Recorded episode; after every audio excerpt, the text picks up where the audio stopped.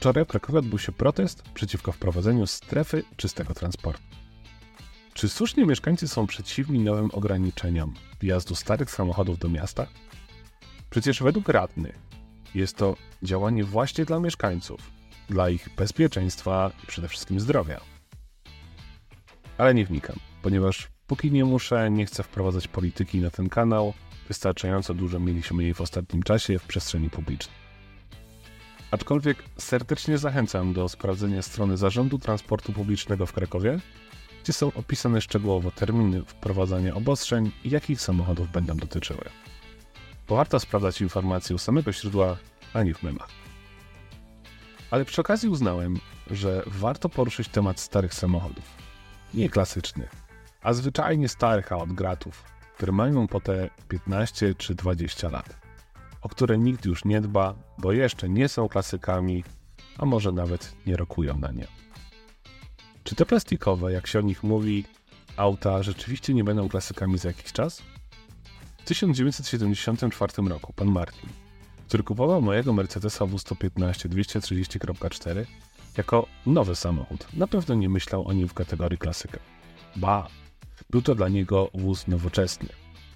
Ale w końcówce lat 90., czyli mając zaledwie około 20 wiosen, dla tego samego Niemca to auto było niemal bezwartościowe.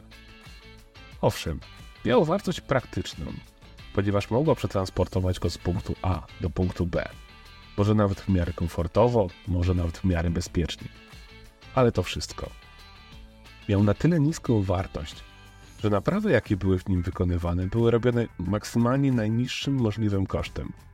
Stąd malowanie pędzlem bez zbędnego zabezpieczenia takich elementów jak chromy czy uszczelki. Nawet dzisiejsi patohandlarze wkładają więcej energii w swoje pseudonaprawy. Czy z dzisiejszej perspektywy takie działanie było dobre? Oczywiście, że nie.